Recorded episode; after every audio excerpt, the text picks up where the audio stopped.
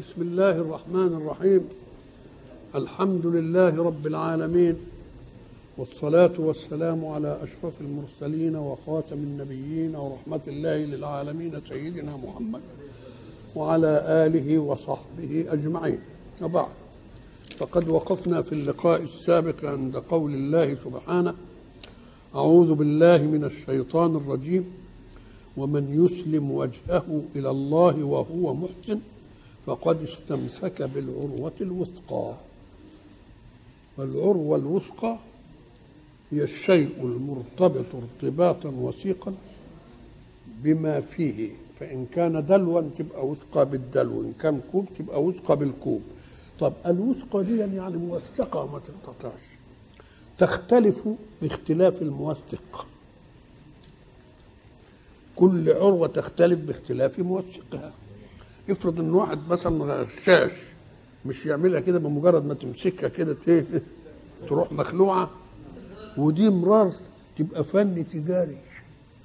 هو عاملها عشان كده مش مش عاملها عشان تبقى موثقة.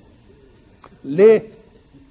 علشان هو يحتال في إن سلعته تبقى رخيصة عشان يخلي فيه إقبال عليه.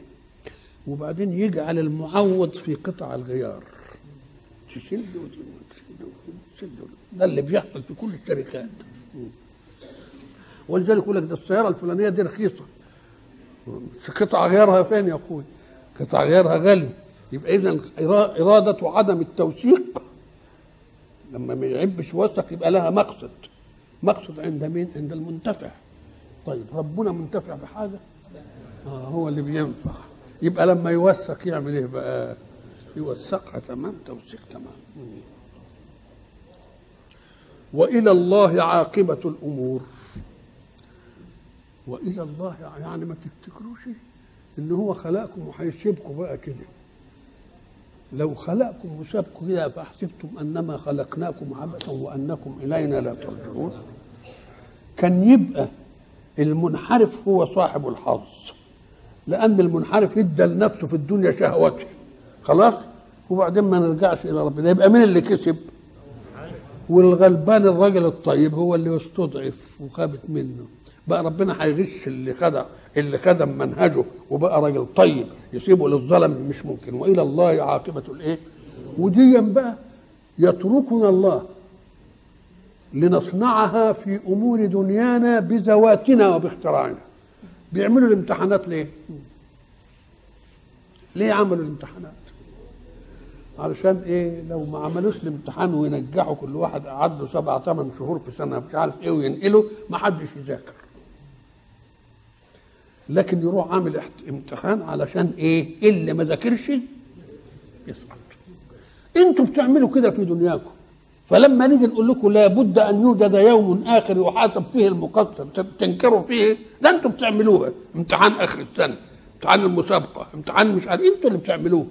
حتى الذين ينكرون وجود إله بيعملوا قوانين وبيعملوا أشياء يختبروا بها اللي ماشي وياهم واللي مش ماشي وياهم. اذا فعالم كده مكون من هذا التكوين وبعد ذلك يترك الله لمن استشرى في الفساد أن ينعم بالفساد في الدنيا ثم لا يحاسب في الآخرة.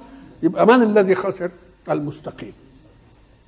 وإلى الله عاقبة الأمور. أراد الله أن يسلي رسوله صلى الله عليه وسلم.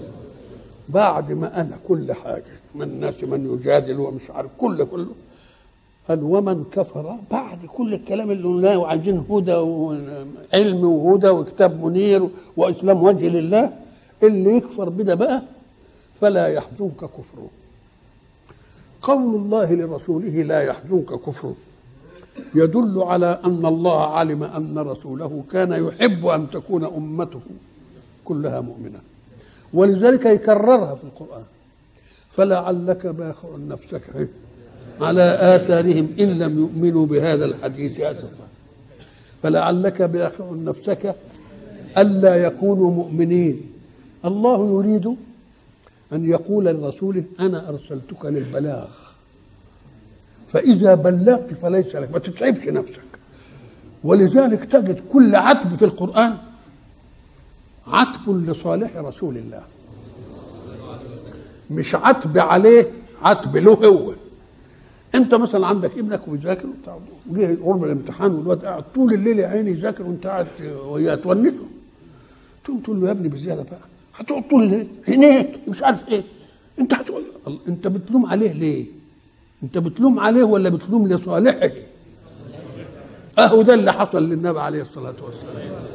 فلعلك ولعلك ولعلك ويقول عبس وتولى أن جاءه. طب ما جاي يستفهم منك عن راجل مؤمن وجاي لك يستفهم عن أمور دينه وما فيش فيه تعب. تقوم تسيبه وتروح للي عمالين يلضوك ويكذبهم ويعملوا قاعد انت ليه مختار الطريق دي؟ يبقى يلومه لأنه اختار, طريقا أصعب مع أن عنده طريق إيه؟ أسهل يبقى ده عتب عليه أم عتب له؟ له لصالحه الناس يخدموا لك ما عتب ربنا يعني معناه قال له يا أخي افهم لما تحرم ما أحل الله لك؟ هو بيحرم ما أحل الله ليه دي؟ مش تضييق على نفسه؟ يقول له انت ليه عملت في نفسك كده؟ أحل الله لك تحرمه ليه؟ على نفس الله. يبقى كل عتاب لرسول الله يبقى إيه إيه يبقى لصالحه. ومن كفر فلا يحزنك كفره. إلينا مرجعهم. كلمة إلينا مرجعهم ده الكلام ده بيقول له قصارى إن ما شفتهمش ده هم هيسلموا هيرجعوا لنا. تنام ولذلك يجي في آية ثانية فإما نرينك بعض الذي نعدهم.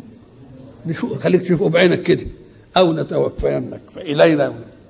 يبقى اذا إلينا مرجعهم دي الإيه؟ الغاية النهائية. إنما برضه هنوريك فيهم أشياء. ونوريك فيهم أشياء وتبقى منتصر. والانتصار يعني يغز في نفوسهم كبرياء. أنك أنت تيجي في منتصر وتيجي فتح مكة منتصر وتجلس على رأسك على قرموس بأدب وبتواضع. ليه؟ لأنه مش هو اللي عمل النصر مش هو اللي عمل النصر لو كان هو اللي عمل النصر زي ما بنشوف كده يقف بقى بصدره مش عارف إيه ويعملوا ها ويعمل عضل بقى وبتاع. إنما لأ. ودي يحز في نفسهم. كانوا خايفين هم ليه؟ أنتوا كنتوا عايزين الملك عشان تتكبروا. وأنا أريده لأتواضع. شوف الفرق بين الاثنين وبعدين يقول لهم فاهمين إن أنا أعمل فيكم إيه؟ اذهبوا فأنتم الطلقاء. إيه؟ ومن كفر فلا يحزنك كفره إلينا مرجعهم. شوف بقى هنا بقى عبارة. من كفر فلا يحزنك كفره إلي مرجعه. في غير القرآن. إنما القرآن ما قالش كده. من كفر فلا يحزنك كفره. واحد. وبعدين جاب جماعة. قال إلينا إيه؟ مرجع. قال لك إيه؟ لأن من في اللغة تقوم مقام أسماء الموصول كلها. إحنا نعرف لما تكون بتتكلم عن واحد تقول الذي قام. مش كده؟ طب وواحدة التي قامت. واللذان اثنين قام. واللتان قامتا. والذين قاموا الله والأولى الله كده كل واحدة لها حاجة. الله. قال لك تعالى بقى من وما وأل تساوي ما ذكر. من تقوم مقام الذي ومقام التي ومقام اللذان ومقام اللتان ومقام الذين؟ فإذا جاءت من؟ إن أردت لفظها فأفردها وإن أردت معناها فاجمعه. ومن كفر فلا يحزنك كفره إلينا. ما دام من تقوم مقام كل ده. إلينا مرجعهم فننبئهم بما عملوا. وهناك هيقول لك إيه؟ أحصاه الله ونسوه. أحصاه الله إيه؟ ونسوه. إن الله عليم بذات الصدور. ذات الصدور قال لك. ذات الصدور يعني إيه؟ يعني بنات الصدر. وبنات الصدر دي إيه؟ اللي هي متدارية في القلب. يعرفها قبل ما تبقى نزوع سلوكي. قبل ما تتكلم بها. الله. ذات الصدور إيه؟ قال لك يعلم حقده. يعلم غله. يعلم حسده. يعلم تآمره. ربنا عارف دي. مش بس الأعمال اللي أنت تعرفها ولا اللي الناس المشاهدين يعرفوها وتبقى مظالم. ده في أشياء ما يعرفهاش إلا مين؟ إلا الحق سبحانه وتعالى. فينبئهم بما عملوا. إن الله عليم بذات الصدور. في عليم وفي عالم. عالم صفة. وعليم صفة مبالغة. ديك عالم ذات ثبت لها العلم. ذات ثبت لها إيه؟ العلم. لكن عليم ذات علمها ذاتي. ولذلك قال وفوق كل ذي علم عليم. قبل العالم يبقى عليم. طيب. ثم يشرح لنا ما يجب أن لا يغتر به المؤمنون إن رأوا الكفار في حال رغد وسعة وعافية وسلامة وتمكن. ليه؟ أم قال لك لأن الله يريد من أتباع الأنبياء أن يدخلوا الدين على أنه تضحية مش مغنم. ولذلك إحنا قلنا زمان أنك تستطيع أن تفرق بين مبدأ الحق ومبدأ الباطل بشيء واحد استهلال الاثنين. مبدأ الحق الداخل فيه يضحي ومبدأ الباطل الداخل فيه يأخذ. لما كانوا عايزين يعملوا شيوعية وبتاع وما كانوش بيدوا لهم فلوس الأول إنما اللي مؤمنين بالحق هم اللي يضحوا. ضحوا بأموالهم ضحوا بنفوسهم ضحوا بأبنائهم ضحوا بأوطانهم. ليه؟ لأنهم مكلفون بأداء مهمة عالمية إنسانية. فلا بد أن يكونوا إيه؟ آه ما ينظروش إلى دي بل ينظرون إلى ما إيه؟ ولذلك إحنا قلنا الراجل اللي خد التمرات من بقه في غزوة بدر. عمير بن الحمام آه ابن الحمام لما جه وبيمضغ تمرات قال له يا رسول الله أنا ليس بيني وبين الجنة إلا أن أدخل المعركة فأقاتل هؤلاء فأقتل. قال له نعم. قال وماذا يبطئني لمضغ التمرات؟ عايز إيه؟ عايز يجري عليها. بقى قال لك لا أنا ما استناش. ولذلك يقول لك إنهم كانوا يسمعون في الإقبال على المعارك هبي يا رياح الجنة. هبي يا رياح الجنة. فقال لك ده الم- اوعى تنغر بما هم عليه. نمتعهم قليلا. وليه نمتعهم قليلا؟ ثم نضطرهم إلى عذاب غليظ. طب وليه نمتع قليل إحنا قلنا زمان آه ما فيش حد بيقع من على الحصيرة. إنما يقع من على الكنبة العالية. و... فإذا لما تشوف واحد عمال يعلف واحد اوعى تقول إنه بيكرمه. ده هو بيعليه كده عشان الخضر يبقى جامد.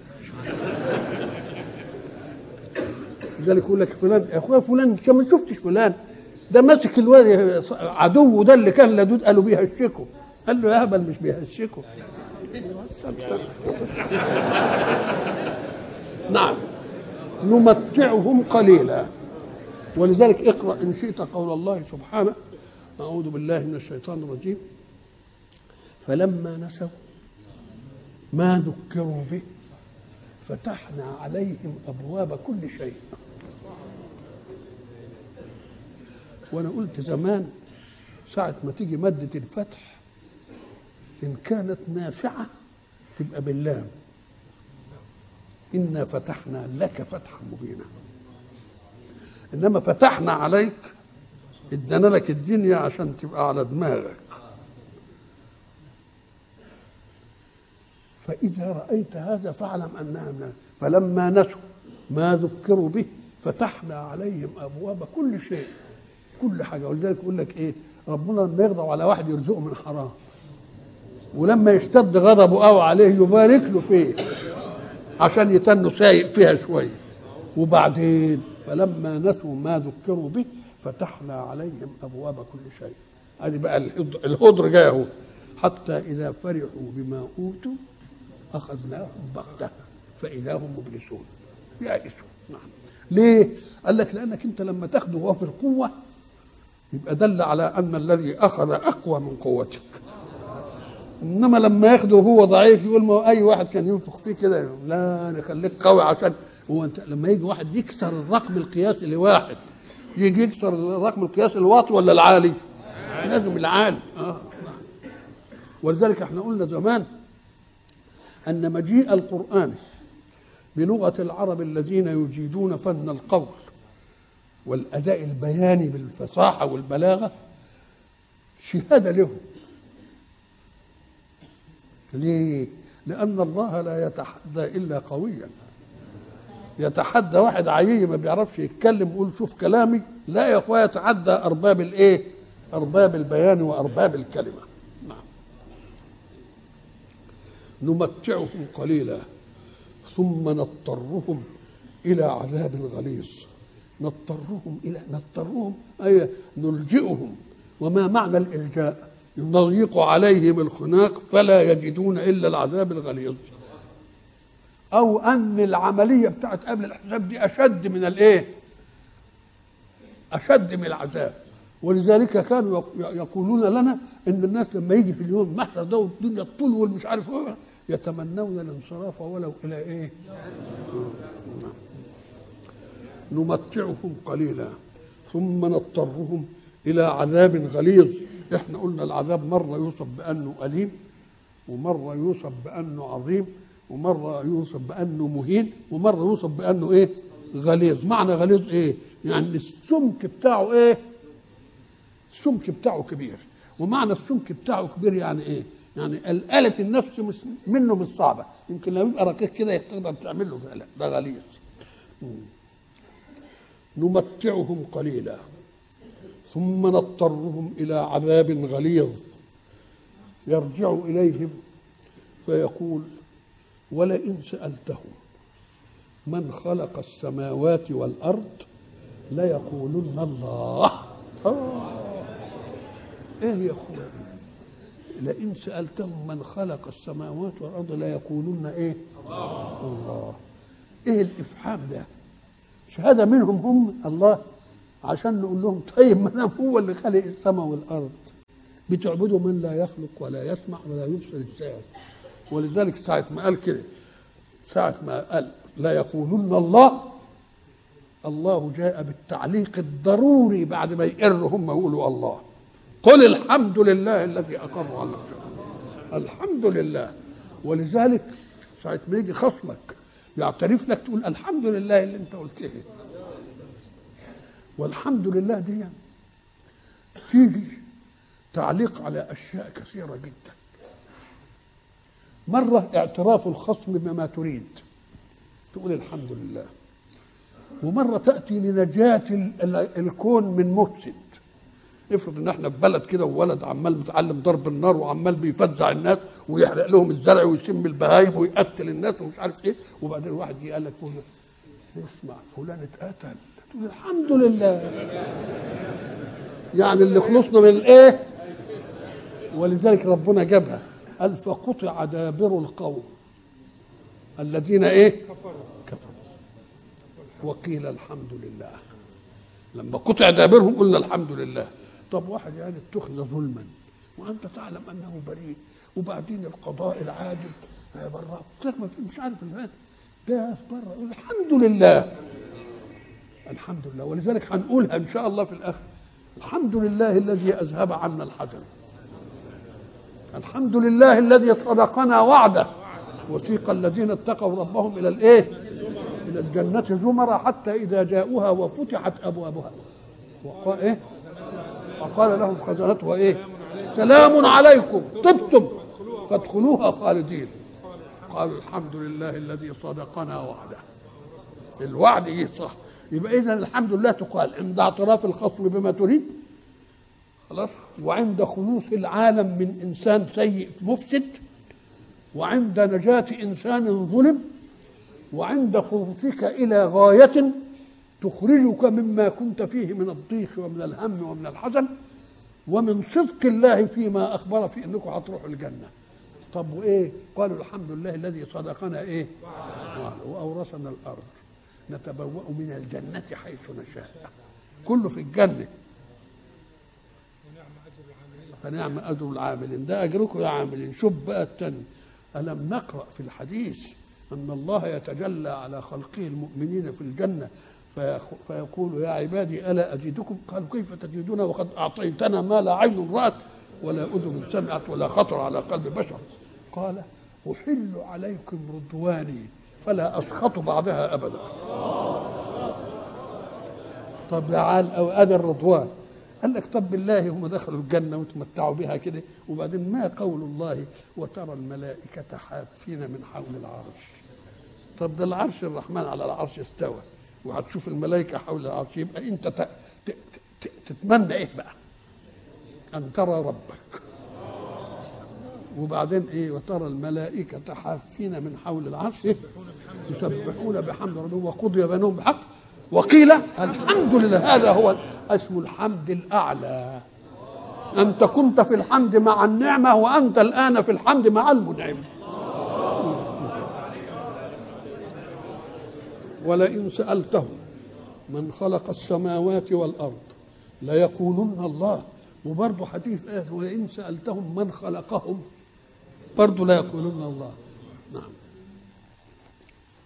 قل الحمد لله بل أكثرهم لا يعلمون. لا يعلمون إيه؟ الناس اللي في غفلة ما هيش مش مش واخدة بالها من حكاية ربنا دي إيه أهل الإيه أهل الغفلة. بل أكثرهم لا يعلمون أو لا يعلمون العلم الحقيقي. وإن كانوا علموا العلم العلم من كتاب غير منير أو كانوا علموا العلم اللي يحقق لهم إيه؟ شهوتهم. ثم ينتقل إلى آيات كونية. فيقول لله ما في السماوات والأرض. حد يقدر بقى يقول إن ده هو قال من خلق السماوات والأرض هم قالوا بنفسهم إيه؟ طيب السماوات والأرض ظرف لما لما فيها. السماء والأرض ظرف لإيه؟ لما فيها. وفيها بقى أشياء كثيره قوي ما نعرفه وما لا نعرفه.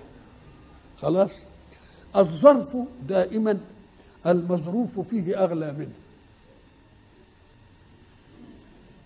أنت لما تجيب محفظة وتحط فيها فلوس يبقى المحفظة أدنى قيمة من الإيه؟ لأنك أنت عامل المحفظة دي تحفظ فيها الفلوس. هات خزنه حديد. وحط فيها شوية جواهر وأمور هامة. يبقى اللي في إيه؟ اللي في الخزنة أنفس من مين؟ أنفس من ولذلك إحنا قلنا زمان إياكم إنك أنت تجيب المصحف وتوضع فيه ورقة مهمة عندك. لأن المحفوظ أسمن من المحفوظ فيه ولا يكون القرآن ابدا أسمن. ما يصحش. ما دام قالوا ربنا اللي خلق يبقى لله أيضا ما في السماوات إيه؟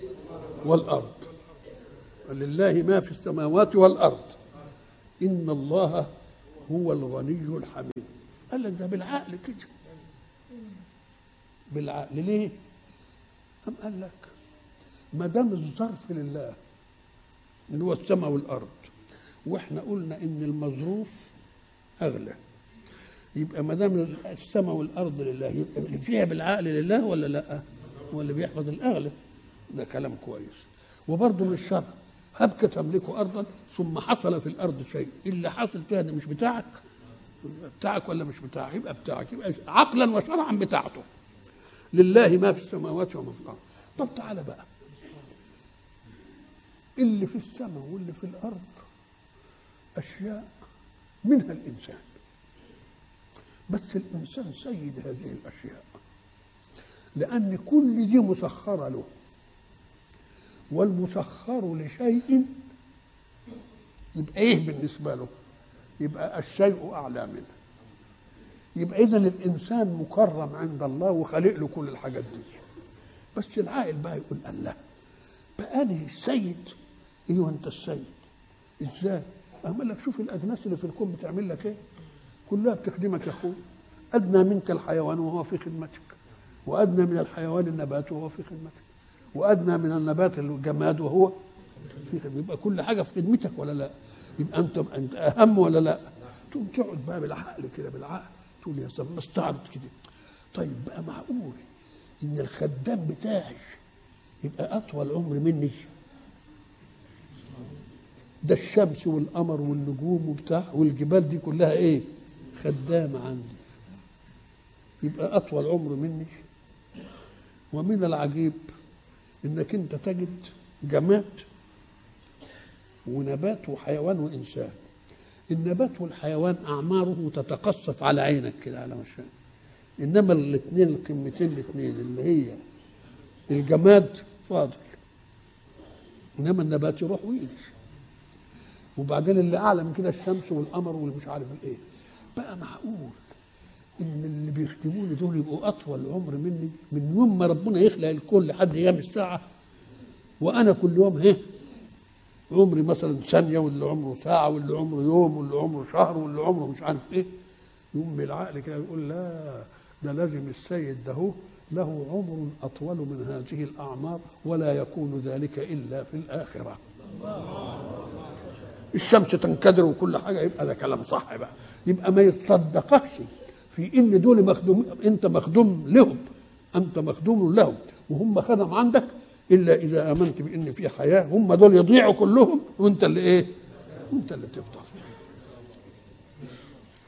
لله ما في السماوات وما في الأرض.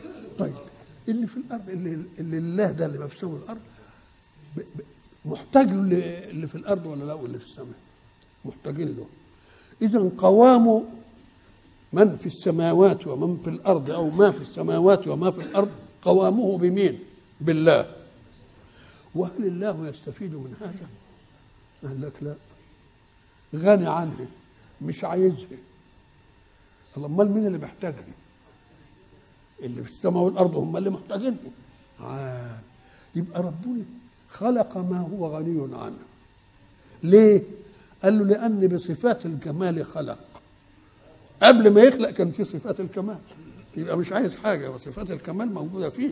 يعني الخلق ما زودوش ولذلك إحنا قلنا الله في صفات ذاته خالق قبل أن يوجد مخلوق. ليه؟ إزاي؟